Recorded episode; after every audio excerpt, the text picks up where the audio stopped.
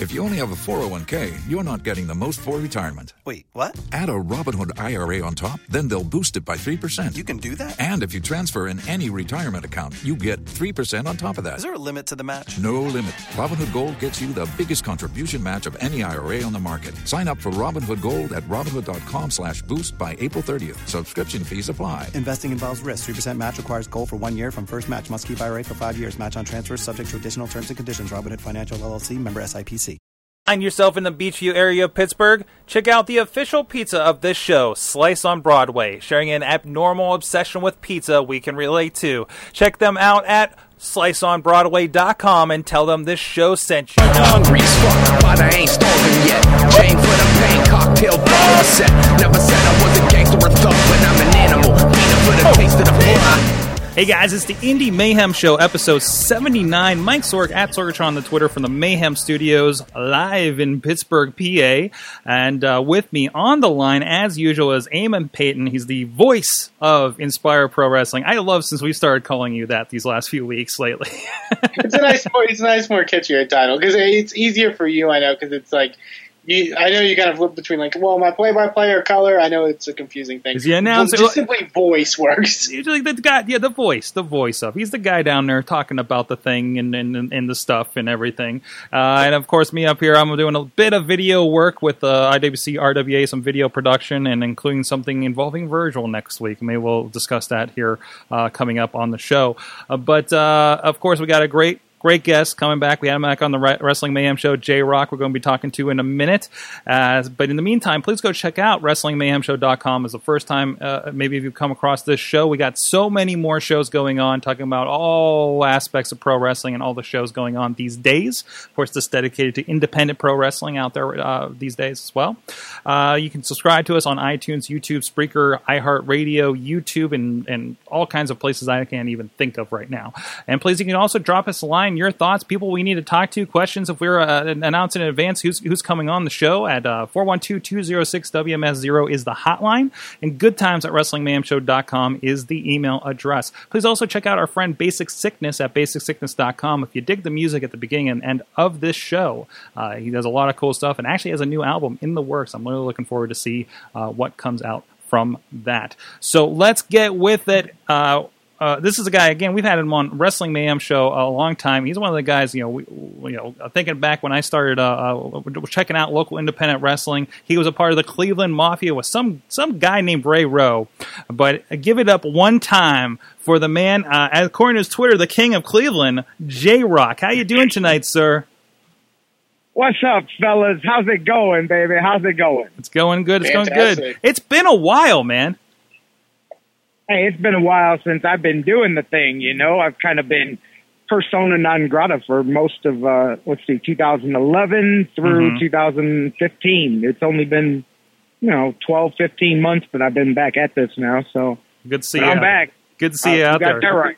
I want to talk a little bit about that, maybe a little bit about that, uh, your days with Ray Rowe a little bit as well, uh, and and so much more. But first, we we like to kind of like kind of a little get to know you question here, uh, because you know, independent wrestling, not everybody knows everybody on these shows, uh, but but you know, what is the first thing that kind of got you into wrestling? Like, what was maybe the thing you saw on TV in person and it says, I'm I'm kind of hooked on this thing. Man, um, I don't know about any one thing in particular, just wrestling in general, man. When I was probably, I don't know, five, six years old, whatever, whatever the age is that you can remember things, mm-hmm. that's the age I remember my dad sitting me down in the living room and showing me pro wrestling for the first time. And uh, that was it, man. I mean, I was done for and uh, it's been it's been crazy ever since, man. I was the kid in school that got in trouble for doodling wrestling stuff in my notebooks when I should have been paid. Even though, I mean, I was a I was a straight A student, so like my problem was I had too much time on my hands, and I spent that time thinking about wrestling. And people used to always tell me that wrestling stuff's never going to get you anywhere. But I'll be damned if I didn't make a life out of it at the end of the end of the whole thing. That's awesome. That's awesome. So, so what brought you? What, what bridged that? Was it just that kind of? Uh, I don't want to call it an obsession in a negative term uh, of pro wrestling, but a healthy obsession in the long run. It turns out. Uh, what what bridged that from like being into it to getting into the ring? Oh no! You mean Oh, at the very beginning, you don't mean like coming back. You mean at the No, no. I mean, beginning. yeah. What, what, what, what, what brought you from being a watcher of wrestling to be a participant? Yeah. Okay. Well, I mean, well, let's see. Um, crazy little story out of that. It's funny how life can take you one direction or life can take you another. I watched wrestling, you know, my whole life, and I went through like everybody. I went through that period. Although I think most of us that become wrestlers don't really have that period where you stop watching wrestling. But I did have that time, maybe from like 14 to 16, 13, 14, 15 in that area. And then I found wrestling again. You know, every kid I think goes through that for a minute, but uh, Right. most of us don't go through, you know, the ones that don't go away and never come back. And then the rest of us become wrestlers. But I think I was about, oh, 17, 18 and I got a job working for a security company and part of the thing was you got a membership at this health club called Black's Health World here in Cleveland. And anybody that's old school Cleveland wrestling would know about Black's Health World. It was the place that JT Lightning, it was a ticket outlet for Cleveland All Pro Wrestling. So I went in there one day and there was a, a sign on the wall, a poster on the wall for wrestling right across the street at the Variety Theater in Cleveland, Ohio, which it's just an abandoned building now, but uh, it was it was the greatest place in the world to me when I saw it the first time because it was JT had this busted up little theater and turned it into like a a little arena. It was anyways, it, it, you know, nostalgia makes things better than it was. But but anyways, I couldn't believe that was the first time that I knew that wrestling existed other than WWF or NWA, whatever you saw on TV. I did not know that local pro wrestling existed. I could not believe that this was a thing and it was going to be right across the street. So I wrote down the phone number, called it. Of course, later I know that was JT Lightning, but this guy answers the phone. I'm thinking I'm calling the office. I had no clue that JT was like, he just got home from delivering the bread truck and he was just, you know, running errands and answered the phone. And, you know, I'm thinking I called the office of Cleveland All Pro Wrestling and said, Hey, how do you become a wrestler? I want to do it, you know, because I was, you know, all of five foot whatever and 300 pounds. You know, the world was just knocking on my door to come be a pro wrestler, man. But anyways, I called this guy and, uh, sure enough, he says, come on down. We've got a show this weekend at the uh, West Park Party Center, one of the places that JT always used to run his big shows. And, uh, he said, come on down. I do tryouts before the show. I can't remember how much it was. It was like 50 or a 100 bucks. And if you stay and sign up for training, it goes off your tuition. And if you don't, you don't get your money back, kid. And I don't take checks, so bring cash and blah, blah, blah. And, uh, I had no clue what to do. I said, okay, I'll be there. And, uh, man, I, I didn't know what to do. So I went out there and got me some leather gloves and I got me a vest and I got me a, a little Kangol hat and I showed up like, like you would walk in the door. If you thought pro wrestling, was, you didn't know what this was. You're like, man, I don't know. Do I show up ready to fight or what, man? So, so I showed up and I didn't know, I'm 18 years old, man. What the hell do I know? And, uh, I got pushed around and bumped around a little bit and, and that was a real simple little tryout. Take some buckles, take some bumps and, and give me your money. And, and if you, you know, JT, if you want to do it, come back down to the gym later, et cetera, and so forth. So I stayed and watched the show. Had no clue that this stuff existed, man. This is indie wrestling, and I'm like, get out of here, man. And and and then I saw a craziness. It was uh, Ox Harley and Madman Pondo. Just it was stairway to hell or something. They was fighting ladders and barbed wire and thumbtack stuff I had never seen in my life. I said these people are crazy, man. But anyways, JT gives me this 20 page. I bet I could find it somewhere if I looked hard enough, man. 20 page contract. He used to give it to everybody. And it was a whole bunch of blanks. And you signed it at the end. And it was basically you gave JT Lightning permission. And he, he, he ended up stopped using it because eventually guys called his bluff and he couldn't, it didn't hold up, but mm-hmm. it basically said, I own you. You wrestle for me for no, it was zero, it was no dollar amount. It was as many times as you want. And you can't, you couldn't take bookings outside of more than less than 300 miles away from Cleveland, which is the whole state of Ohio and beyond, basically, you know, without JT's permission and all kinds of stuff. Anyways, but I thought this was a contract to be a pro wrestler, man. So I, I, I couldn't afford it because he was, he was one like whatever, same price they want now, 1500, whatever it is, you know, wrestling, wrestling schools don't go through inflation like everything else. But, uh, and, uh, so I held on to this thing for, I don't know, a year or something like that because I was just 18, 19, I think when I started with him.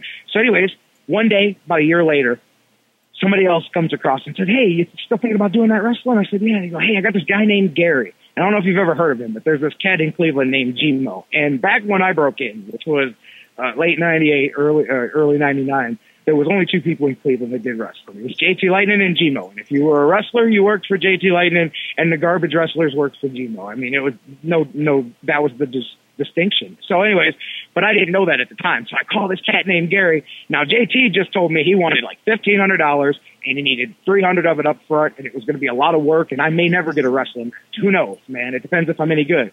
So this cat Gary comes along and says, "No, man, I ain't like that JT Lightning. Listen, you give me fifty bucks."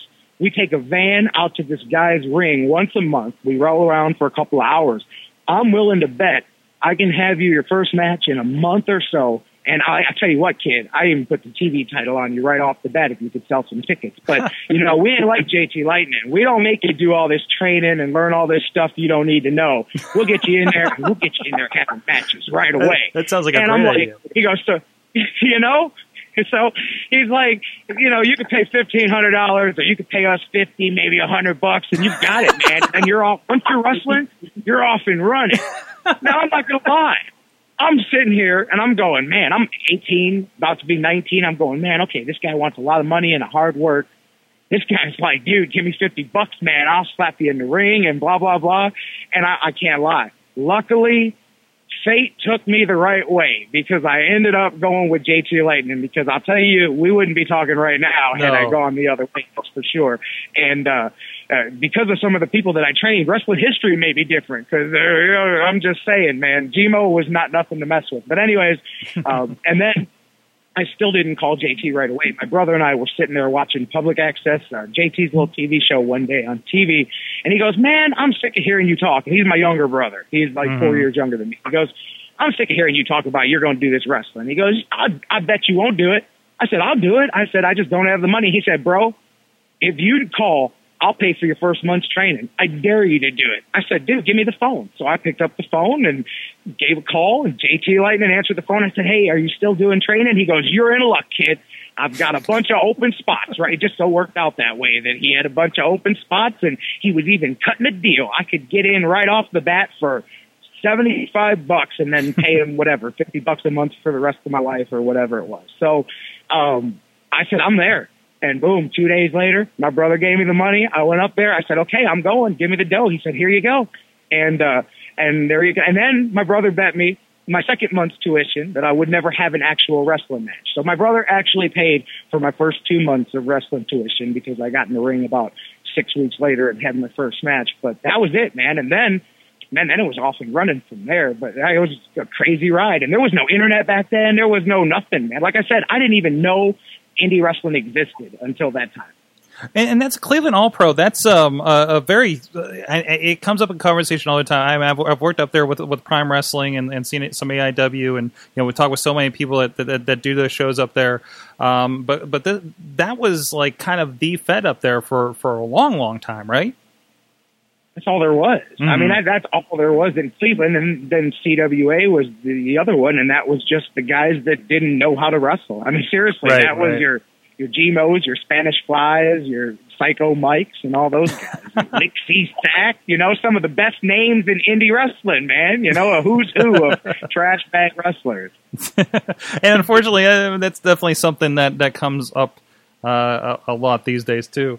So so so so from there. I'm just saying, if you ever want to see a definition of trash bag wrestling, look up the Spanish Fly, Angel Spanish Torres. Fly. Man, I'm I'm just saying, I dropped names on you, brother. Go look up some Lixie Sack best ofs. You know, awesome, awesome. All right, well, so so now now I'm mostly familiar, of course, with your time down here in in, in Pittsburgh as the Cleveland Mafia with Ray Rowe, um, yeah, which was you know a, a tremendous time. I know you guys you know came down with the Browns gimmick or the Browns colors gimmick at least, and uh, you know really kind of ran down Pittsburgh, but but still kind of gained the respect. Uh, you know, great four way matches. I wish there were there was talent to do that again these days. Uh, I think at the time it was like uh, uh, uh, sexual harassment and uh, uh, I don't know some combination of Gory and Shima and and and, the Gambinos, right? Uh, how did you get, how did you find yourself in Pittsburgh in in uh, in IWC at the time? man, um, okay, there's another good story. And I, matter of fact, I've told this a few times recently to young guys that I'm just kind of telling stories about uh, catching breaks and how you got to do whatever. You know, there's certain sometimes you got to do what you got to do. And and I'll tell you how I got into IWC at the time. And listen, you guys know Mhm. that IWC and I and listen, I don't know everything. I mean, I talked to to uh, uh, Plummer, and and I hope to you guys will see me up there sooner rather than later. But but besides all that, I'm not most familiar of everything that's happened there in the last four or five years. But I do know that it's it's a little different than it was uh, at its peak. Certainly. Not that that's anything bad. I mean, nothing stays there forever. The Right. DVD market's different. Everything's different than it was when Norm was running it. It's not just to say one person did something better than the other, but it's it's it's just working through a rebuilding phase. You know, two different people have owned it, and it's got a different uh, uh, attack, and that's cool because you've got to go your own way with stuff. But you guys know that at the time, especially, let's see, I started in 2004 at the Big Butler Fair, and I started trying to get in months before that.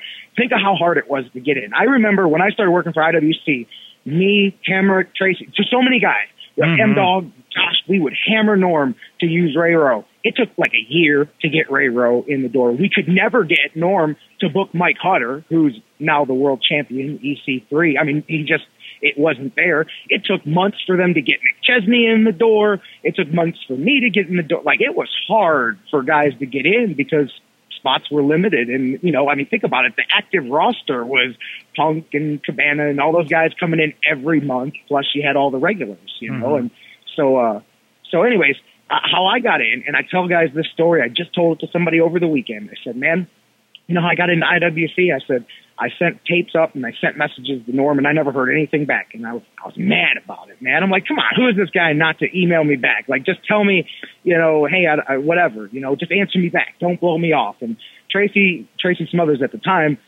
almost every road trip would fly into Cleveland and we would do loops together wherever. I mean, Tracy and I were, we just went everywhere together for years. And so he started working again for Norm. So he came and flew into Cleveland and stayed with me and he said, come on, we'll drive up to the show. So we went up there. Somebody else was with us and I can't remember who, but on the way up, he said, look, I know you don't like Norm Connors. And hey, I, I mean, I'll tell you at the time, I never thought Norm Connors and I would end up having the relationship we did because it ended up being very good. And I think that he's a very much one of the best promoters that I've ever worked for, man. But, uh, at the time, you wouldn't have known it was coming there because we were kind of on opposite sides of things, man. And we had similar personalities. And anyway, so, um, you know, anyway, so he goes, forget that. He said, you want to work up here? I said, yeah. He goes, I've been talking to him. He said, Hamrick, you know, these guys, my friends have been trying to get him to use me. He said, when you get up in here, don't talk to Norm. Walk in, start putting up the ring, start putting up the chairs, talk to Norm after the show. He said, don't talk to him. Don't ask him if he needs help. Just go do it. And just go, go ahead. So boom. So I went there and, you know, I was young in the business. So, you know, that was great advice. And I did that. I just walked right in, helped out whoever was helping with stuff. I think Sensation, all those guys were young at the time doing that stuff, you know, and, and boom, we put it all up. May have been the Gambinos, may have been under Ring Crew at the time, you know, all those guys, probably around 2000, late 2003, early 2004. And, uh, boom, I did that, talked to Norm after the show. He took my tape and he kind of blew me off, but he at least introduced himself and we talked again and he took my tape. And then I came to the next show and it was at the CCAC. And what made me so mad was I loved that freaking building. The crowds were amazing. Remember some great matches, you know, Hamrick and, uh, Tracy against McChesney and uh, and Jimmy Jacobs and just some some great stuff in that building. And of course, when I started with IWC, it was my first show was the last show there. I never actually got to wrestle there. I just did an angle there and never got to wrestle in that freaking building because IWC never went back there. But anyways, went back to the next show. Norm this time talked to me a little bit and said, "Hey, I'll come up. I'm, I've got some ideas. Keep coming up with Tracy, and I'm going to start using you, but I can't tell you exactly when." And it just so happened that the next month was the Big Butler Fair. I went up there and, you know, people no showed or whatever. And he goes, Hey, you're working Hacksaw Jim Duggan. Welcome to IWC. And then boom. but then he told me later that had I not, he said, dude, I had everybody knocking at my door. Every indie wrestler wanted to work. You know, I'm getting tapes from everywhere. He said, had you not come in the first time and did what you did and then came back the second time and talked to me after the show. You didn't try to talk to me before the show when I was busy. You didn't keep jumping up and trying to get my attention. You did it the right way. But he said, if you hadn't done all that, I probably would have never talked to you. But because you did that, I watched your tape and then your tape was good. And I had these guys saying I should use you. And I said, okay, I'm going to give the kid a shot. And then I got in. But I mean, that's how it happened. And I tell guys all the time, you know, it's not an insult to go put up somebody's ring, man. It's paying your dues. And you would be amazed at the things that people notice. They go, hey, man, and walking in and just helping out, not walking up to somebody and saying, hey, what can I do? Because then they'll say, hey, don't worry about it. We got it. Just hang out and watch the show. Just go do it and then talk to the guy later. And so that was how I got in. The Big Butler Fair, 2004. And, uh, and I was and running from there. That was a, that was a big That one. Uh, there's a lot of people that were on that card. Um, that's awesome. That's awesome. With that three way with uh with Candido and Punk and Smothers. Mm-hmm. Yes. Mm-hmm. Those Awesome match.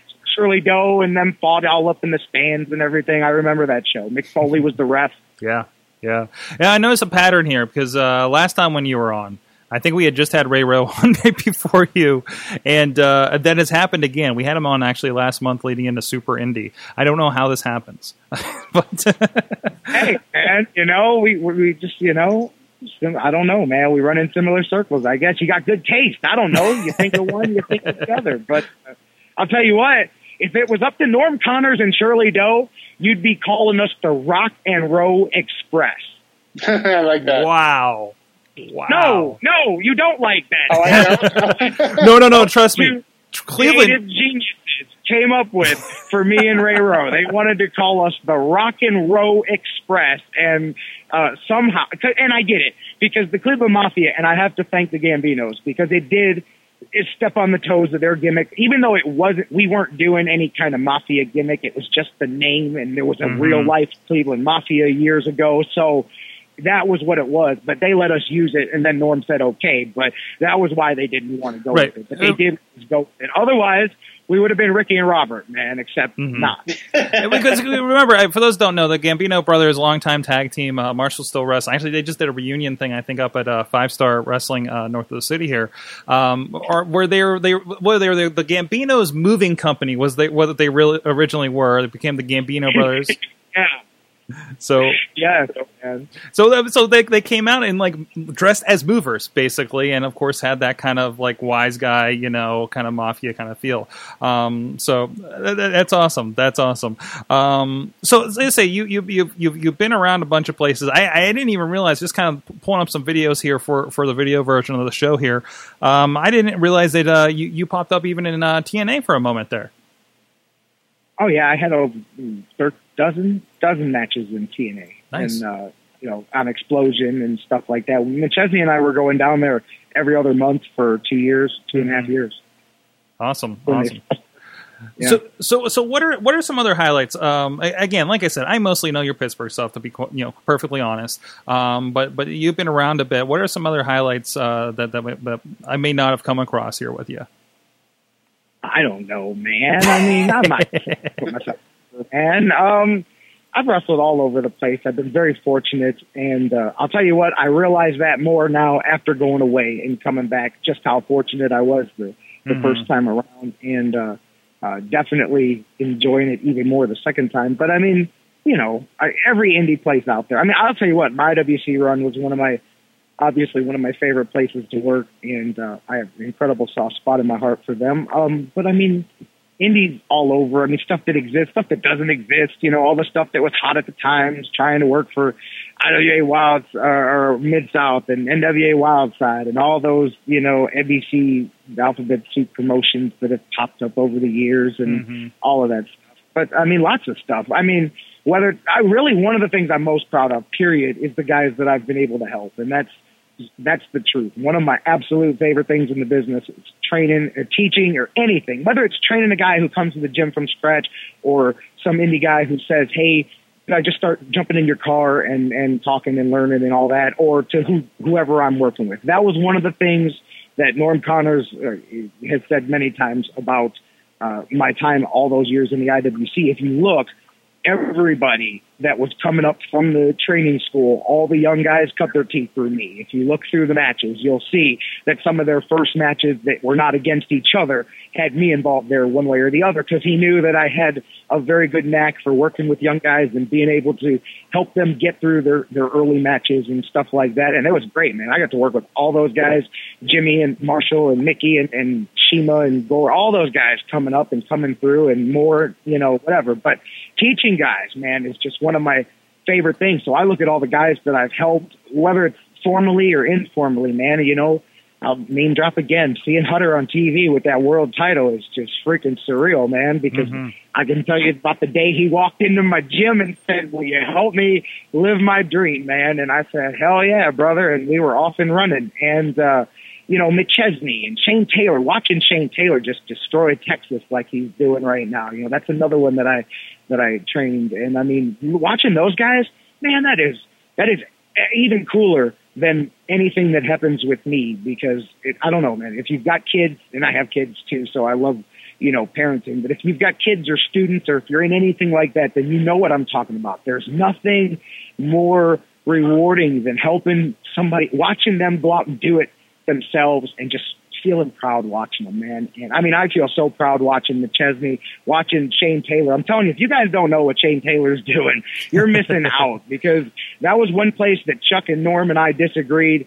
Those guys did not see in Shane Taylor what was there in right. Shane Taylor. They kept wanting to use him as the bodyguard and, right. and, and Ray kept trying to force him in and it just, whatever, politics and all that stuff. And, and then he started working other places. But, and Shane did it the right way. He said, Hey, if you don't see something in me, I'm going to go somewhere else and I'm going to make them see something in me. And then right. you're going to see something. And guess what? Before he left PA, they were booking him again in IWC. Chuck right. realized Shane Taylor is got it going on. So that was kind of vindication for Shane right before he left and went down there to Texas. And then it's just been off and running because he's been able to just do wrestling, wrestling, wrestling. But anyways, that is like one of the, the most fulfilling things to me and one of my favorite things, period, is doing that. And then being able to, you know, work with some of the guys that I have and do, I mean, shoot, man, that run with Ray Rowe, Ray Rowe is one of my best, and I've made all of my best friends in life through wrestling. And I mean, it's a handful of people, whether it's Tracy Smothers, Ray Rowe, or John McChesney. I mean, I don't want to leave people out. There's tons of guys, but I mean, the relationship, that stuff is all just as good as everything else, man. And, and then, uh, and then to be able to leave it and come back, man, it's even better now, man. That's awesome. That's awesome. So, so you said you came back and uh, you left for a while and you came back. Um, anything you speak to of the, the motivations there? Oh God, yeah, yeah. I didn't want. First off, I didn't want to leave. It wasn't necessarily an active choice. It was the force of many things. And I'll right, be the first right. to admit that I'm not going to act like I was, uh, you know, the Grinch by the time I left wrestling. But man, I was definitely reaching that point where I didn't care too much for indie wrestling anymore, man, because I had been doing it for 10, 11 years or however long it was at that point. And you know, I mean, hey, you know, things start to wear out anyway. So, I was already reaching that point where I was getting frustrated. And the difference is, is that now in my life, like I realize that you, you just work harder and you work through that and you bust through that. You know, in the wrestling business, I, I can give you a good piece of advice that I've heard from some very, uh, very wise people over the years. But wrestlers, good wrestlers that don't make it, it's not because they didn't get discovered. It's not because they didn't get their opportunity. It's because they quit before they did. It doesn't matter how long it takes. It's that's usually why the good ones that don't make it don't make it because they quit before that time came for whatever reason. Mm-hmm. And you know, not to make excuses because it doesn't matter what was happening in my real life. Had I worked a little bit harder, pushed a little bit harder, who knows what would have happened. But, you know, conflicting forces. You know, I basically I started the radio thing and and really that was an accident. I was supposed to be going to school for TV. I said I want to learn how to do video editing so I can do some production work in wrestling. And this way, later on, when I can't wrestle, I can do that stuff and maybe I can get in the office somewhere doing video work or whatever. And instead, I fell in love with radio while I was at school. And next thing you know, I got a job right off the bat at a radio station. And at first it was nothing. It was part time and wrestling was great. They loved that I did wrestling at that time because I was just a, a part time board operator. But then I ended up getting put on as on-air talent, and all of a sudden everything changed. And the first time, the first time I came to work as the news anchor, uh, it was less than two weeks into being a full-time news anchor. I had two wrestling shows over the weekend, and if you know me, I talk a little bit, and I was hoarse by the time I came to work on Monday, and I'm trying to do the news, and they were not happy at how awful it sounded, and I literally almost lost my job and was told wrestling cannot happen anymore. Now my boss, my direct boss was really cool and he let me do the occasional small show that was so small nobody would know it happened because uh, he knew that I had to do something. But uh, seriously, they were very much. I had a talent contract at the time, and uh, just like you would in wrestling, man, they they were very much. And it was a Christian conservative radio station. You know what I mean? They didn't Mhm. get pro wrestling at all, so they had no appreciation for that at all. So, anyways that was part of it. And then I got banged up a little bit too in early 2011. And you put those things together and you've got, you know, every relative that you've got saying, when are you going to stop doing that silly wrestling? Stop chasing that dream. When are you going to, you know, the radio station's doing this and that. And then, you know what I mean? And hey, again, life works out the way it does. Had I wanted it more, I probably, you know, would have pushed in the other direction. And of course, now I'm going, damn it, I made the wrong choice. I gave up 31, 32, 33, 34. You know what I mean? Like, mm-hmm. damn it, what was I thinking? But at the time, how are you supposed to do? You know, that's Right. the way life goes. And I thought I was done wrestling. And then, boom, all of a sudden, I part ways with my radio station, but I, I was allowed to take my radio show with me. So all of a sudden, I was my own boss and I had my own business going. And it took me about a year to realize it. And then one day I said, wait a minute why am I not wrestling? And it's because I was 315 pounds and I looked like a freaking grape and there was no reason for me to, I had to get back in shape. I, I had, I said, if I'm coming back to wrestling, I- I'm not coming back to be good as I was before. I'm coming back to be better or I'm not coming back at all. And brother, you'll see this Saturday when I come back to Pittsburgh for the first time in a while. If you have not seen me for, I'm telling you, I'm superstar Billy Graham coming out of the desert with the snakes and the spiders and look at the, look at the traps, look at the delts, look at the biceps. Brother, it's looking good. It's feeling good. No, seriously though, I have been, I mean, I'm seven days a week training like never before and I am, in, I'm in better shape than I ever was at whatever the best shape is you saw me wrestling.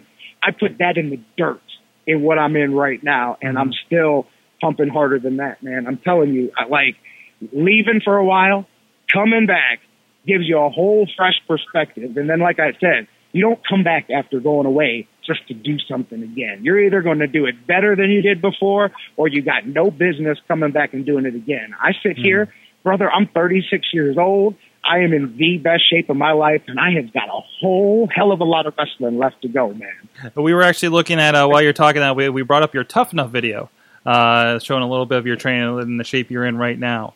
Um, that seemed like some pretty good timing That was months ago. That was months ago. Let me tell you, man, I, I'm losing like seven pounds a day. No, Oh, I'm jeez. joking. But every time I show up at the show, people go, dude, where's the other half of you at, man? I'm telling you, bro, if you have not seen me since, let's see, last time I was in Pittsburgh was, well, it wasn't Pittsburgh, but it was that, uh, retro show that they did, uh, back, was that, October that they did that, uh, where I wrestled, uh, Dravito, which was, a, uh, he's a good little.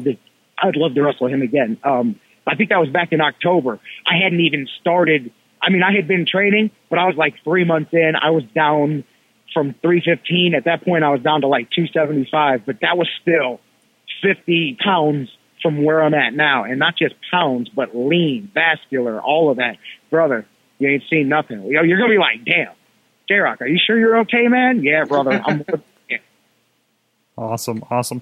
So, uh, what are you watching these days? Are, are you? Are you what, what do you? What, what's kind of caught your eye uh, uh, as far as uh, wrestling goes? Man, I'll tell you what, I did not watch a ton of wrestling during the time that, you know what? Tracy Smothers, and you guys know this if you've been Oh, yeah. Tracy fans for a long time, you know that he's disappeared from time to time for a little bit. Every Yeah. wrestler that's been doing it for 20, 30 years goes through burnout about every 10 years or so, and they've just got to get away and they're done. And then they come back and they get bit again and then they're back and then they're done. And JT Lightning always told me that too. He goes, you'll burn out one day. You'll see what, and I did. He knew what I, I, he knew it would happen eventually. I didn't understand that. I'm like, not me. I eat, sleep, and breathe wrestling, man. I'll never burn out, bro. Yeah. well, a few years later, I was like, nah, man. Nah, this this stinks, that stinks, this ain't right, that ain't right. You know how you get after a while. So, anyways, and you had to you had to you have to go away and you have to come back fresh again. But uh, uh, you know what I'm saying. Yeah, yeah, exactly, exactly. Awesome, awesome. Anyways, Tracy Tracy always told me. My point of the story was Tracy always told me that you, when you leave, you have to cut it off. And if you talk to people, they'll tell you right now that they're still, I'm coming out of the woodwork to a lot of people. I wasn't on Facebook. I wasn't on Twitter. The Sports Fix, my radio show was on, but me, I didn't have any personal social media. Nobody, no, basically from May of 2011 until March of 2015, very few people in the wrestling business saw me or heard from me except for the people that were actually close to me outside of wrestling. So when I started popping back up, you know, people are, you know, you get back in touch with everything and all of that, but that was part of it because when you're trying to stay away from something, when you're, it's not like I wanted to quit wrestling, but I had to, and I had to at least cut it back significantly. So, like, and then as I'm putting on weight in the radio station and stuff, then it becomes easier to stay awake because you don't want people to see you looking like that, you know. So then it's easy to not want to go wrestle. But part of it is cutting people off and just cutting the business off, not following shows or anything. So I didn't follow a lot of stuff, and and uh, but man, now I do, you know, because I'm doing an hour of cardio a day on top of all the rest of my workout stuff. So usually that hour on the elliptical is straight wrestling. I'll pop it up on YouTube. I've got a whole cardio playlist and I just go find stuff and add it to it and I'm just just watching stuff all the time. But I, you know, obviously NXT, love watching NXT. I think that's just a, a hot little show, you know, and and just the way it's put on because what's so awesome is everybody acts like it's new.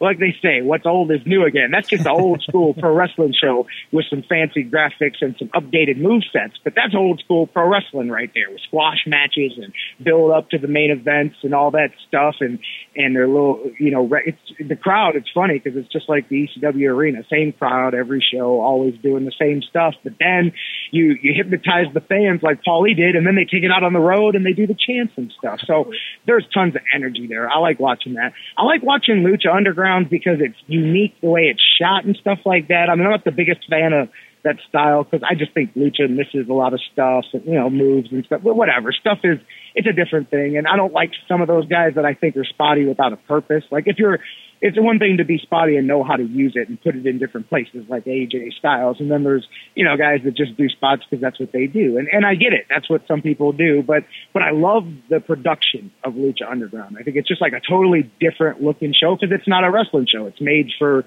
a, a television channel and it's made by a, a, a reality TV show guy. So, you know, you got that. Love watching some New Japan stuff. You know, I've got I'm not gonna lie. I got a bootleg subscription to the, uh, to the New Japan world and, uh, Thank you very much, my friend. And anyways, uh, uh, I like to check that out. Obviously, you know, Wrestle Kingdom with, with Jim Ross and Striker doing the commentary was pretty good because then you could watch it and get the American commentary. But I mean, wrestling in general, I don't want to say it's hot because I think that's a fallacy that wrestling is hot because business is not up for TNA or Ring of Honor or any of these places. And so, but wrestling among wrestling fans is hot again. Like all of a sudden, this fan fan base is energized by what they're seeing. So it makes going to these shows better. It makes watching these shows better.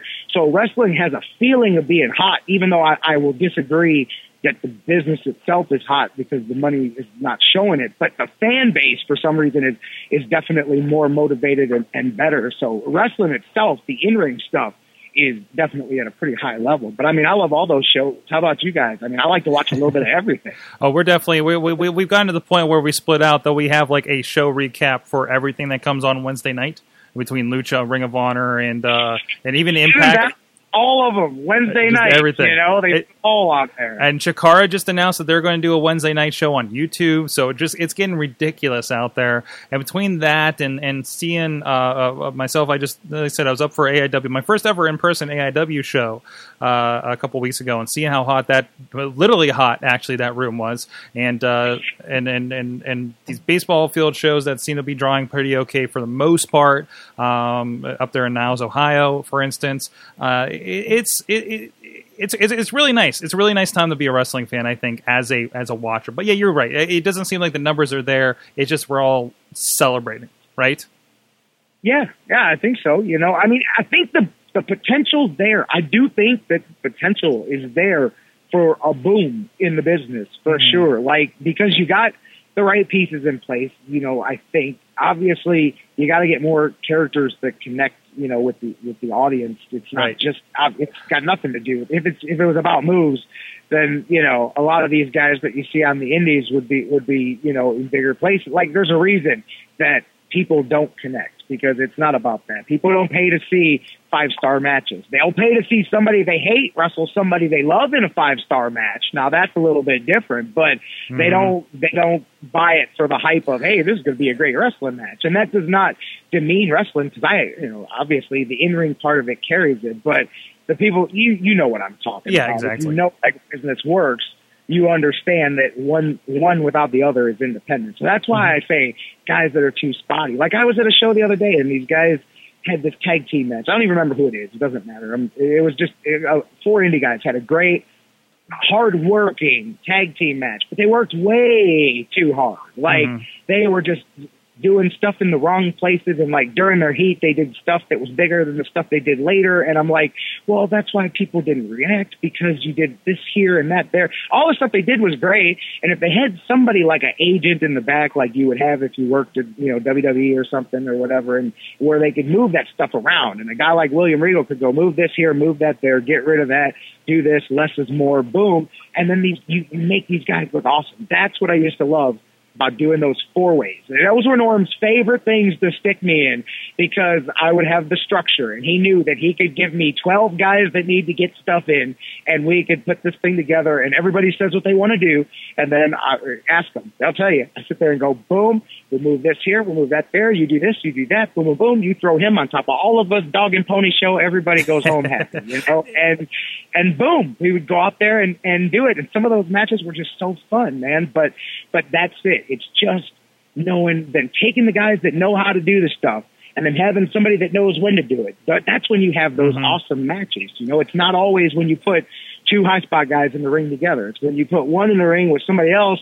who's the base for him that knows how to make that guy look like the superstar that he should be. That's why I've always said one guy that I wish I had been able to work not just a match, but a program with was M Dog because mm-hmm. I worked matches with him, but never anything where you're invested. And I never got to book a promotion that had TV with M Dog because to me, not not so much anymore because there's more guys that do what he does now. But when he started out with JT and Cleveland All Pro, there were not a lot of guys that physically did what he could physically do. And I thought you could just market him as a human freaking highlight reel and do like Paulie used to do. Just show off the stuff that he does right, hide the fact that he can't chain wrestle and can't do all this other stuff, and you can make a superstar out of this kid, man. That was mm-hmm. one that I always wished I could work with, whether it was in the office or whether it was in the ring, because I just thought he nobody's ever taken advantage. And now he's still great, but there's a lot of guys that that do all that. You know what I mean? That do Right. that at level of athletics, whereas he was really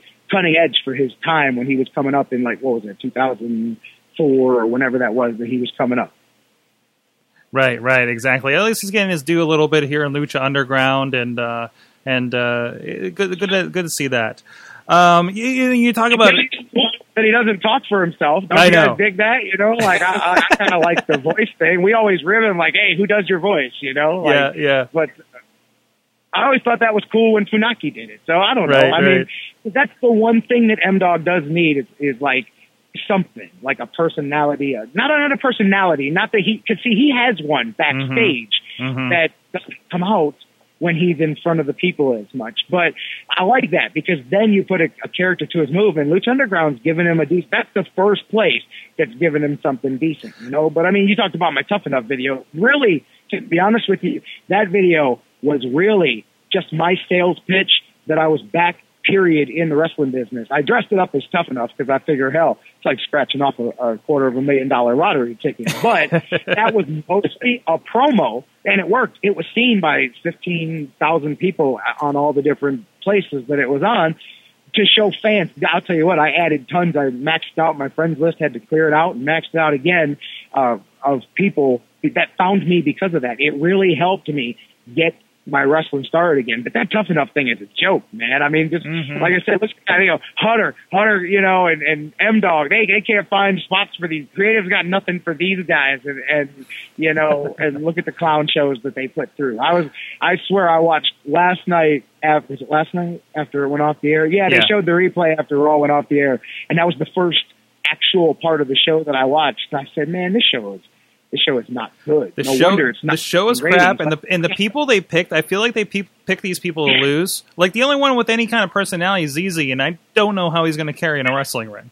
You know, I mean, at them all. I'll tell you what. To me, I would take uh, what's his name, Patrick Clark, before most of the rest of them. Oh, yeah. man, Oh, yeah. got passion. You know, Oh, yeah. like he hasn't been telling you about it either. He thinks he's, you know, nobody else knows about wrestling, but he's got passion at least for the business. But all those. All those people, none of them are going to make it. I mean, the dude with the mohawk, and I don't even know their names. The big muscled up dude. Okay, great. If he was on the Indies, he would stand out. I don't know Right. how much he's going to stand out there, but big, big guys are a dime a dozen in the Mm-hmm. WWE. I mean, even if you get over for a couple of weeks because you squash a guy or like Ryback at first, like Ryback now is better. Ryback at first was, you know, squash him and, and be done with it. If you do that, you'll get over until they stop the push and then you'll be done. Because I don't think any of these people are probably going to make it. But I mean, look at the, the talent evaluation. I mean, look at this one. Guys like Brian Bowers, uh, um, uh, Cassidy Stone, the kid from Up Your Way, uh, uh, some of these other guys that had their videos on there. I'd have went with many of these guys, but they wanted nothing to do with indie wrestlers or any of that. And I think indie wrestler was probably the kiss of death for most people for this thing because they wanted what they've got, which is this this little I don't know, Big Brother meets real world with the wrestling ring. I don't know, man. And Billy Gunn acting like badass, you know. He's, come on, man. Everybody that coaches that show turns into Taz. What the hell is going on? Like, all of a sudden, Billy Gunn's in this girl's face. I put my life in your hands. You either get it or you get out of my ring. And I'm like, come on, Billy Gunn, man. Oh, like, yeah, really? Like, yeah, yeah, it, it, I it, it's, it's so tough. you gotta gotta be tough, but they're phony TV tough. And then the panel, the panel's great. Paige is sitting there, you know, and I get it. She's been a wrestler her whole life, but you know, just and Hogan, they're all getting over their own thing on the panel and watching this thing, and they're trying to mix up a recorded show with a live show, and it just doesn't. Mhm. I don't know. It just it just doesn't work for me, it- man. it- But they don't know how to evaluate talent. Come on, they let Michael Hutter go become the crown jewel of TNA, man. Who may be, in some some's opinion, maybe single handedly carrying TNA at this point. So I think that says a lot. That, that match with Kurt Angle was the first thing I had watched in a while. I usually only watch Hutter stuff because, no offense, if you're listening, don't fire Michael Hutter for this, but the show sucks and it sucked for so long that it can't be fixed. But although I thought I watched that whole show the night Mike won the belt, and I said, "Man, that was a hell of a show. It was a good uh, 30 minute match with the tag team match, and the the main event was awesome." And Kurt Angle, boom, one, two, three in the middle of the ring with a wrestling move, and I said, "Boy, now this could be a new day." And then the ratings come out, and they were worse than they were the week before. And Right. it just proved right there that it doesn't matter how much TNA even tries to be better. They're dead in the water and there's nothing they can do about it. And, and it sucks because now they're actually trying to fix it, but I think it, it's just too little too late. But man, he is, he is the best thing that that place has got, man. And the good thing is, is that he will definitely survive beyond that. And I hate it. All these guys that go, man, I hope TNA goes out of business. You're idiots because there ain't jobs for us as it is. You want to knock out another 30 jobs. They may not get paid, but it's still a job and it's still on TV. You know, I mean, I get it. that The checks don't always clear, but you know what? They didn't clear in ECW either. And you guys are still chanting ECW 15 years later. I don't think they'll be chanting TNA 15 years And, later. And, and Vince is still making money off the name, so uh, there you go. His investment back then worked in well. So? I was joking with somebody. I said, if, if Vince got the w, WCW library for like two million dollars and some ads, and he got the the ECW library for like I don't know a million dollars or something, what is TNA's library worth? Fifty seven cents and a cup of coffee, man. Like just saying, in comparison to those vaunted tape libraries, is what I'm saying. TNA's Right. got a great library, Right. but you know, I- you know, so because you know, my son was asking me, "You think WWE would buy it?" I'm like, "For what? Like, for what? They've got a better company in their developmental system, and Right. that's a shame. right, But that'll show TNA should be what NXT is. Right. Exactly. Uh, hell, Ring of Honor should be to a certain point. Well, both of them. And if they were, there'd be more jobs and more places Mhm. for us. Mhm. I mean, I'll never forget that night, brothers, March, whatever it was, 2001, sitting on my couch with my brother and some friends and going, hey, this is like when Pepsi would buy a Coke or something like this. This is the most biggest, awesome thing ever. And because you're stupid, I was three years in the wrestling business and I didn't realize that I literally watched 150 jobs just disappear from the wrestling business, never Mhm. to be seen again. Yeah. Yeah. So this is the point where I usually ask what's the best and worst thing about indie wrestling, but I think you have answered all those questions already. I, I, do talking for a living. I do two hours of talk radio a day for a living. So I've occasionally grabbed the microphone at a wrestling show and said a word or two otherwise. So um, sorry if I took over your. No, radio it's no problem. no, no, no. It's no problem. You were a break after I just did four hours of podcasting, so this is fine. this is absolutely fine. Um, I- it's What? I can't wait, man, to get up to Pittsburgh. Seriously, I am back up there this this weekend, and it is Mhm. the first time even in the area since that show for IWC. And if you don't count that, the last time I was there was the day I threw the fireball at Ray Rowe years ago when I was uh, when I showed up for one night only, like Sabu. Lights went out. J-Rocc threw the fireball. yep. Um, I don't even remember how long ago that was, but it was when McChesney and Ray were wrestling each other. So it's been a long time. I can't wait to get up there. I have no idea. I hear that this Altar Bar place is cool, and I'm wrestling a guy. You guys tell me about this guy, Jack Pollock. I hear he's a Pittsburgh guy. Oh About- yes. Bowers tells me good things about him, but I'm I, I'm I'm excited. I like working guys for the first time, so Mhm. I've got Jack Pollock here coming to Pittsburgh. Man, what do I got in store for me? You got um he he's I know he doesn't like look at like he's just kind of this ginger long beard hippie looking guy for the most part uh but no he, he's great in the ring he's very entertaining um he he's fun on the mic I think uh, I think you're going to have a good time with this guy I've seen a couple things, and Mhm. I, I'm excited. Mhm. And I've already had a couple people go, "Hey, man, you and Jack Pollock has a chance to steal this show." And I said, "All right, man. Well, that's cool because I'm ready to go do it." But I, I love getting a chance to do. You know, that's cool because sometimes you get stuck in that rut. Uh, luckily, I've never really done it, but you know, yeah, sometimes sometimes guys have only wrestled the same people their whole lives, like, Right. or you do it a lot. You're always wrestling the same people. I love getting out of that, man. And and this is part of coming back is that I get to team up with my friends every once in a while. Like I've got a little reunion of the Cleveland Mafia coming up, and I've got a match Nice. with EC3 coming up. So that's fun. I just did a thing with McChesney, but I get to wrestle guys like Brian Bowers and guys like Jack Pollock here coming up, and that that's cool to me because those guys didn't exist four years ago, and so there's like a whole crop of these young guys that I can get out there and and see if I can make them give it up one time. Awesome. And that's with um, the American Revolution Wrestling. Uh, you're going to be a part of this here in Pittsburgh against Altar Bar this Saturday. Yeah, main event is the Greek god Papadon against Pittsburgh's own franchise, Shane Douglas. And Nice. Papadon's, I don't know if you guys know him, but Papadon's very good, and he's new to the area as far as he's not a regular up there, so I think that'll be really good. And well, Marti Marti Belle's on the show.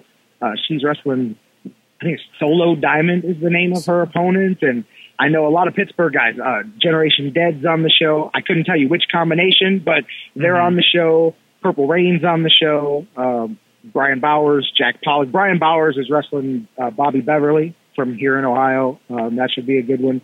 So that'll be a lot of fun. I'll tell you what, ARW's got some big shows coming up at the end of the month. Like Mhm. they've got Pittsburgh Saturday, but five days later, starting on the 31st, they got a three day tour here. They've got Bret Hart coming in, Vader, uh, Lita, Rhino, Ray Rowe in for the weekend, uh, Shane Douglas. Matter of fact, I'm wrestling Shane Douglas in Chicago, which I'm I'm pretty stoked about that because a I've never wrestled in Chicago before, uh, not even before, and uh, so it's a, a new place to go, and it's cool. It's at that Odeum Expo Center where ECW ran the pay per view before, and uh, big ECW town. And Shane's a big you know ECW legend, and plus all these years I've wrestled for Shane Douglas at the at the Hardcore Homecoming, and I've been like in stuff with him, but never against each other. So I'm like totally stoked. Very rare. I've been doing this 16 years, so it's very rare that I get to wrestle somebody that's done it longer than I have. So I'm like totally stoked to just like listen to Shane tell me what to do instead of usually you know the other way around. And I'm looking forward to that.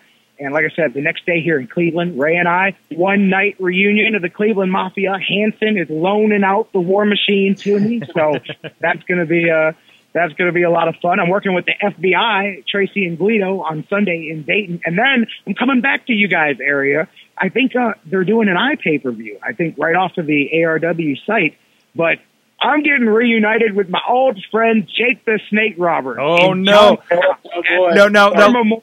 Mo- That's the that's the last time you were on, wasn't it? Well, actually, I think there's two times you were on because the one time you came on is your incident with Jake Roberts, where I think he was drunk in the ring, and I remember just sitting back and you just went for a half an hour, and I don't think we said a word ed- edgewise. you know, let me tell you a story I've never told in public before. It's part of my comeback. No, it's part of my comeback. Okay, a part. I'm a part of the movie The Resurrection of Jake the Snake Roberts. I was called last year, early last year, by Steve Yu. He's DDP's television producer guy who does all of his little, he did the Arthur vignettes and all that stuff for DDP Yoga. Steve's a great guy.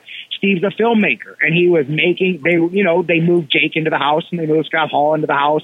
Well, they were documenting the whole thing. They put big brother cameras up everywhere, documented all of that stuff and they were making a movie and they brought in my. Have you guys seen the, the, the words about it? Like it's been reviewed at some movie festivals and stuff. Mhm. Stone Cold, Chris Jericho, Edge, Jim Ross, myself, uh, some other guys. There's like eight or nine talking heads that did the, uh, Jim Duggan, Mean Gene Okerlund, uh, DDP and Scott Hall. And they, they did the talking head stuff. They brought me down to DDP's house. I spent the weekend at the mansion down there and they, uh, had me do about six hours of sit down interview about that whole everything, and not just about that, but like about Jake and all this other stuff and all of that. And while I was there, they hooked me up as part of a thing with some DDP yoga, and I started doing that. And then I got some tips on changing my diet while I was down there. So that actually went a long way towards me completely overhauling my lifestyle. And I started doing the DDP yoga regularly. I'm a religious DDP yoga guy. If you do it, I'm telling you, your life will never be the same. He doesn't pay me to say this, but I literally feel 15 years younger because of DDP yoga. It took, it fixed my knees, it fixed my hips. I mean, mm-hmm. losing 100 pounds helps too, but it helped me lose that 100 pounds. I would not have done it without doing DDP yoga. I'm not even joking. I had no idea it was that good, and it, I can swear by it because I still do it to this day. But anyways, because of what happened with Jake years ago, and it really started to sour me on the business. That was one of the reasons that I started to have the attitude because that whole thing was stupid and then it was dumb. I don't even want to talk about it again. Everybody's part in that was dumb. Mine, his, JT, all of us. It just was stupid, whatever. And I wish it never happened. And I told them that on camera. I said that if there's one night in my life that I wish I could get rid of, it was that because it was just terrible and it was disrespectful. And I really do believe in respect, and that has always bothered me. So they they were glad to have me down there. I did that. Kind of cleared my conscience on that whole, not cleared my conscience, but just got that off and and and so anyway, and it was cool because they showed me some of the footage, which has now become public. That at the time people thought Jake was a hundred percent clean, and there was some some footage that was contrary to that. That now people know that it's an up and down journey because he's fallen off the wagon a couple of times, but Oh, yeah. he really is um, much much improved over where he was at that time that he was in Cleveland. You know, everybody stumbles a little bit, but I mean, he's lost a hundred pounds or whatever. He's back in game shape, and he you can see when he talks that he's back Right. to being the old Jake Roberts mentally. That you know, you can see that sharpness is back. So, you know, when I was asked, "Hey, do you have a problem working with him?" and I said, "No, man." I said, as long as the conditions that were there before don't match now, I love it because think about it. They call it his resurrection, but doggone it, that thing came full circle for me too. Because five years ago, it was 2010 when that happened in July of 2000, August, or excuse me, of 2010, August of 2015, five years later, we come full circle. And like, I'm starting over again. He's doing the whole thing again. I'm like, man, yeah. And I even got a text message from DDP's guy. He said, Hey, are you working with Jake in August? And I said, well, I was asked and I said, I'm totally cool with it. And he said, well, it came up at a meeting and there was some questions about it. And I said, man, no, he's got nothing to worry about. Trust me, man. Like, cause you know, I mean, there could be bad feelings Oh, from yeah. what happened before, but, but yeah, it was just a funny text. And I said, man, I'm totally happy. I love it. I feel good. Let's go out here and do it. So that's going to be kind of cool. And that's it. Another one of those old ECW buildings. That's that uh, Johnstown War Memorial. And then the next day, he's got Jake and Tommy Dreamer and uh, Mickie James and a bunch of other guys at the baseball stadium, Washington. That's not far from Pittsburgh, right? Washington, PA. Right. Is it? I think it's like an hour outside of Pittsburgh. Right, right. Yeah, it's about it? 45 minutes an hour out. Yeah. yeah, the baseball team there, the Wild Things. It's Right. part of that. that Right. them, but he's got one of those brawls. He's got three of those. He's got one here in Avon, outside of Cleveland. He's got the Washington brawl brawl at the ballpark, and then he's got one in Florence, Kentucky, coming up in the beginning of September. But uh, and those are pretty fun shows. But uh, Awesome. But anyway, yeah, man, me and Jake the Snake. What is up with that, man? it's come full circle. J-Rocc, thank you so much. Uh, it's been an entertaining. Uh, show. it's been an entertaining hour. Your show, man. Uh, check out uh, AM uh, amrevwrestling.com is the website to check out the shows he's on with that group. And of course, uh, plug real quick your Twitters, your radio show, everything. Where can people find you all over? I'm on Twitter at oh man, it's such a stupid. I made this thing up literally so I could find out if LeBron was going to leave the Cavs in 2010, and then I did it for four years. Like honestly, that was why I got on Twitter. But uh, uh, it's J-Rocc J R O C C King O Cleve. Yes, it's retarded, man, and I can use that word because I'm talking about myself. But uh, um, usually, if you start typing in J-Rocc, it'll pop up for you. But uh, J R O C C King O C L E V E is my Twitter. I do the Sports Fix.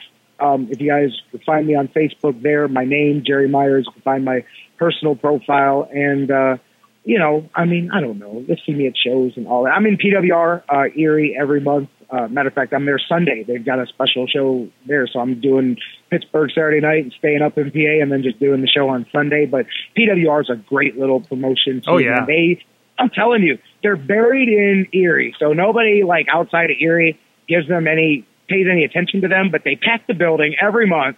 Red hot fans. They, I'm telling you, man, uh, they have a great little thing going. We brought this up with McChesney. It was on a couple weeks ago, but yeah, I ended up at one of their shows that were uh, up in Erie for our uh, 10 year anniversary, wedding anniversary, and uh, we ended up at one of their shows just kind of impromptu. So Recently or, or uh, when? this was year, this was a year ago actually. So and and also worked. Um, I, I did some some video one of their shows with uh, Billy Gunn and uh, Jerry Lynn on it. Very very good, very hot show, very fun stuff they're doing up there. Oh yeah, man. Yeah, that was back in the day, man. But yeah, Mhm. they, you know, it's a good little place there, man. There's a lot of places out here, man, trying hard. That's the thing. There's still garbage promotions everywhere and all that, but man, it stinks. I wish they'd all go away, but they never will. But you know, there's a lot of good ones out there trying hard, man, and uh and and there's a lot of good indie wrestling out there for people to watch. Like that is one thing I will say. I don't know about the business, but indie wrestling fans have got a lot of good shows to watch, man, because there's a lot of good talent. And I'll say that I've been since 1998, and I can honestly say that the level of the good independent wrestlers is Right. better than it's ever been. But there's so much garbage that it waters it down because there's so 90% of these people don't should not be in a locker room. But the ones that should are better than they were five years ago, 10 years ago, 15 years ago, you know? Awesome. Thank you, J-Rocc, so much for joining us again. you have your show back. You have All your right. show back. I want to find about five minutes to talk about how my weekend went, and uh, One go time. Just give it up one time. Give it up That's one all time. ask. give it up. Thank you so much, J-Rocc. Check him out. In the meantime, go go check out everything else going on at Sorgatron Media, and we'll be right back with a little bit of a show. I want to ask Chris if she's if you're just like breaking out and Chachi plays plugs like in the middle of the night, you know, Sleep chaching. and she just like she just like reaches over like I know I know I'll donate in the morning. You know, typically speaking, by the way, that was like the, my biggest fear was like if a microphone even got within like 100 yards of me, I was like, oh my God, I'm going to die. I'm going to hmm. combust right now. Like, this is the end of my life. I don't know if uh, indie wrestling shows uh, had uh, wealthy patrons who uh, earn their money selling LSD all, all up and down the west Uh, coast. I don't know about in Pittsburgh, but I'm sure somewhere there is. Uh, that was that was the case for the Grateful Dead. I go TV. I like the hype bros. Like I like the movie Batman and Robin. Are they a good tag team? No. No. But are they entertaining and campy? Yes, no. absolutely. yeah, Mojo Rawley is essentially NXT's bat nipples.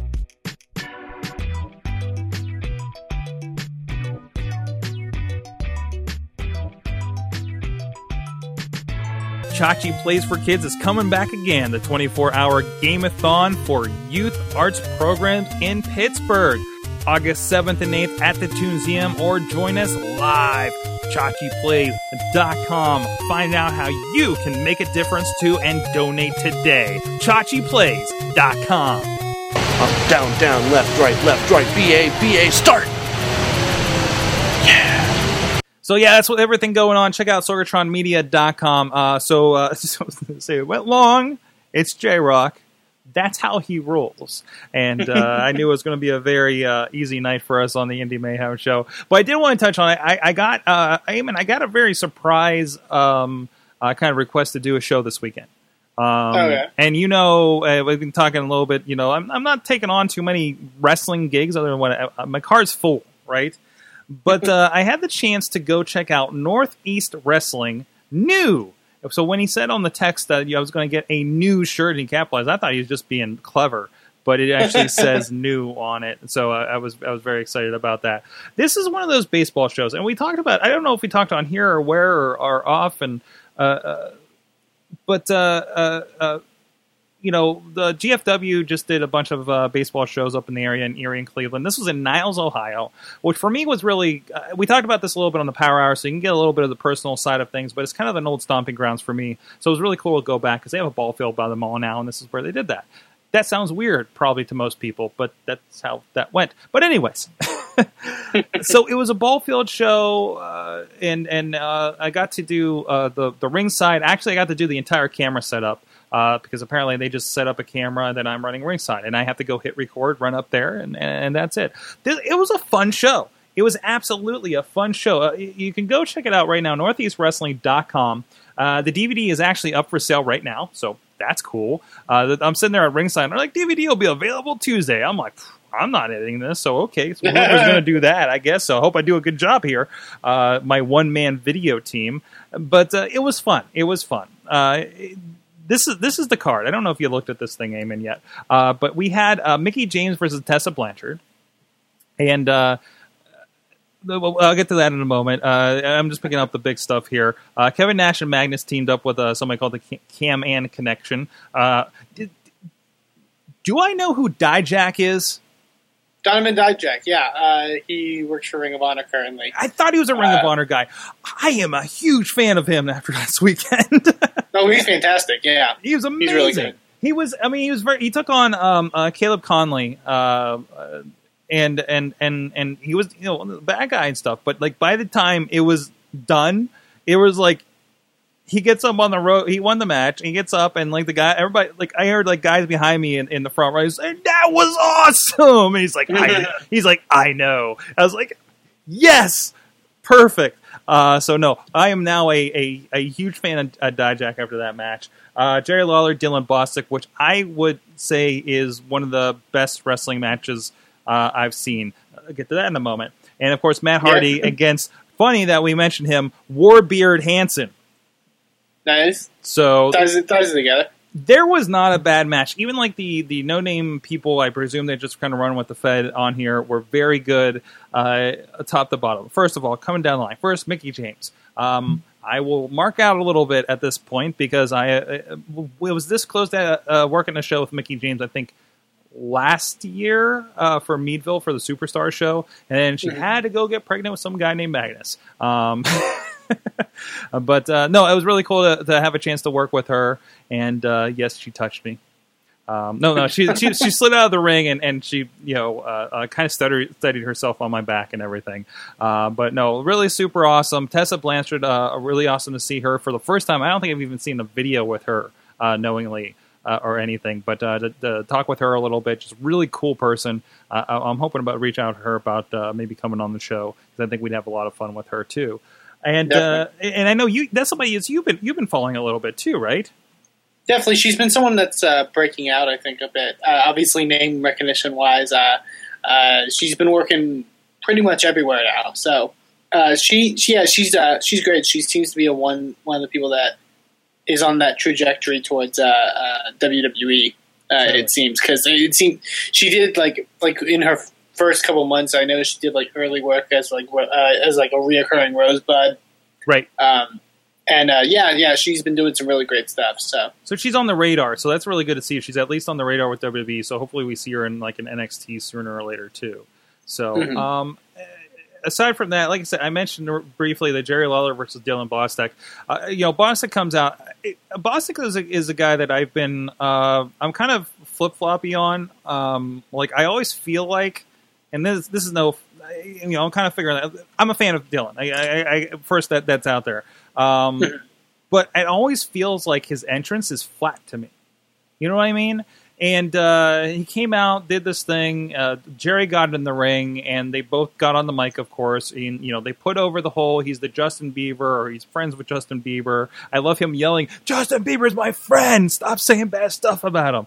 And uh, and, and and and if you never seen him and Ray Lynn come out, they always like have a too long kiss, like in the entrance or in the ring or something before the match.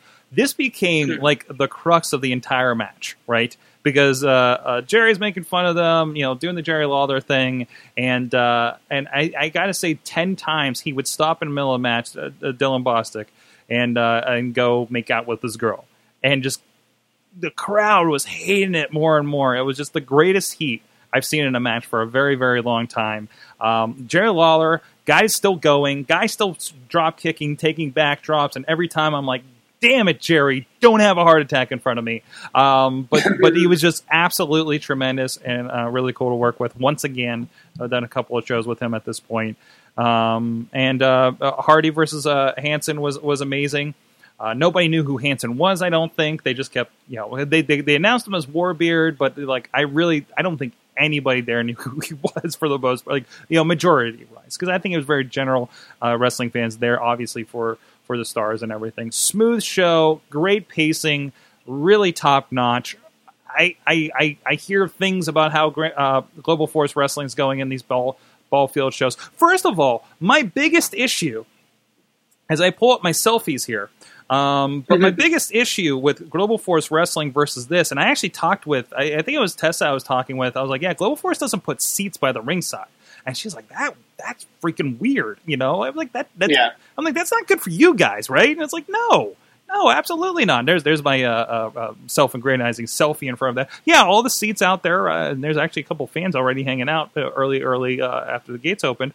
But uh, really cool setup. And I mean, stands are never full, so you, it's always hard because you're like you're not going to fill even these small stadiums with wrestling fans. Period. There were definitely, I mean, there were definitely fans there in that in the hundreds. I can give you a number. I, I, my guess is five, six hundred people, but you know, I, I- I don't know. I don't, I don't know how that, that, that kind of compares. But uh, but really good, uh, really good. Uh, uh, the promoter was really awesome, and uh, um, um, I'm going to butcher his name this late at night when I'm recording this. So I'm not going to say it, but go check them out. NortheastWrestling.com. Um, they're doing shows all over. They're going to be in uh, Connecticut. They're going to be. I think they're mostly based out of Connecticut. It sounds like everybody came from it. Actually, they got a lot going on in Connecticut. I'm looking at their DVDs, not their events. That's the problem. And they're doing a lot of these ball field shows. Uh, Massachusetts, New York, and Fishkill. I think that that's the one that's close to uh, Mad Mike coming up here. Has has Young Bucks and Rey Mysterio on the card. Yeah. That's that's amazing. Uh, a lot of Connecticut, Williamsport, PA. Uh, so they travel around a bit. So it's really cool to see uh, that going on. Plus, you know, listen, the American Revolution is doing these ball field shows as well. That seems to be the cool thing to do. And uh, I, I'm interested to see how they're doing because they have all kinds of crazy big names on their shows too. And, and how does that compare? These are very basically spot shows, right? And I think then we talked about last week, kind of your spot shows versus your storylines, and what really wins out here, right? Um, really it comes down to what makes you the money. So, and and then and discussions I've been having with people, you know, kind of kind of pulls that towards the, you know, the the big star ball field, you know, or the Meadville superstar shows, or, or whatever the case may be. You know, uh, you can. It, it, it's such a battle, isn't it? It's like, do we do these shows? uh, Dust up all these big names, and that's it, and then we don't actually build something that's new, but we're making money. versus let's build something and make this the thing. Like you guys are doing a great job with Inspire, for instance, right? That you have a thing that you've made that's not dependent on even the Ray Rowes and Chris Heroes coming in, right? So Yeah. you guys have a, a fan base. So very fun show. Go check it out. Um, and I, I don't know I, that that's it. That, that's one side of it. That's a whole other side of indie wrestling. It's a- it's a lot of fun. So uh, thank, thank you thank you to them for having me up there and my new and my new shirt as you see right there. Your new new shirt. But no, I, and I do have a shot for you guys on video. Let me pull that up real quick. I took a quick shot of intermission, so it's really kind of emptied out. But you get a kind of an idea of the layout here as well, if it ever loads. So there you go. Um, but yeah, they say one of the smaller stadiums. That's cool. So with don't, Eamon, anything up you want to bring up? Anything to touch on? Uh, It's it's late. We're on J-Rocc time. I, I, I, I think we I think we got it. I'm worn out. I I'm worn out, man. Man, you, you- it's it's like this at the shows too. He wears you out. But uh, no, it was awesome. I, I really enjoyed talking with him. And, and why and, are I we mean, still here? Why why is the ring still up? What's happening? Oh, J-Rocc's cutting his promo. He's not done yet. But no, he's awesome. It was good good to catch up with him as well. I mean, he's one of the guys. One of my one of, one of the guys that kind of made an impact when uh, when I was kind of getting into watching indie wrestling back in 2007.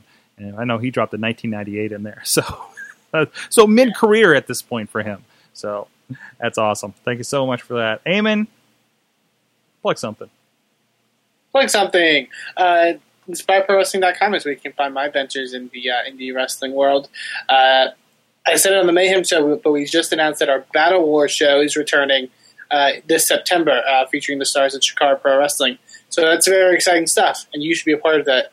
And tickets go on sale for that this Friday around noon. So noon Central Standard Time. So 1 p.m. Eastern Time. Uh, 1 p.m. Swark time. Uh, so yeah, definitely go uh, check that out and go uh, see what we're doing down here in Texas. Awesome. As a fan, I will be at the gathering of the Juggalos. I'm going. I'm leaving after I've finished all the podcast work and had a few hours of sleep, and I'm heading out there to Columbus or near Columbus actually. And there'll be Bloodymania. There'll be Oddball Wrestling. There'll be women's wrestling. I got at least three nights of wrestling ahead of me here. That all starts about one in the morning. So watch your Instagrams, watch your Twitters. Sorgatron is the is the name across the board on all my social medias.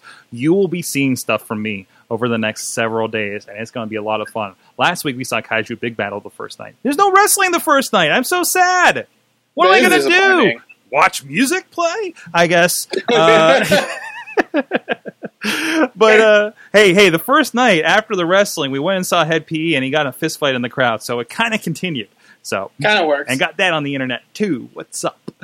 But uh, also, I'm kind of surviving around that and finishing up the final touches. Just got a couple quick, quick changes uh, for the uh, Legend of Virgil and his traveling merchandise table available for pre-order. Currently, you can save 20% over at joe-dabrowski.com. Oh, this is magical, sir! Absolutely magical.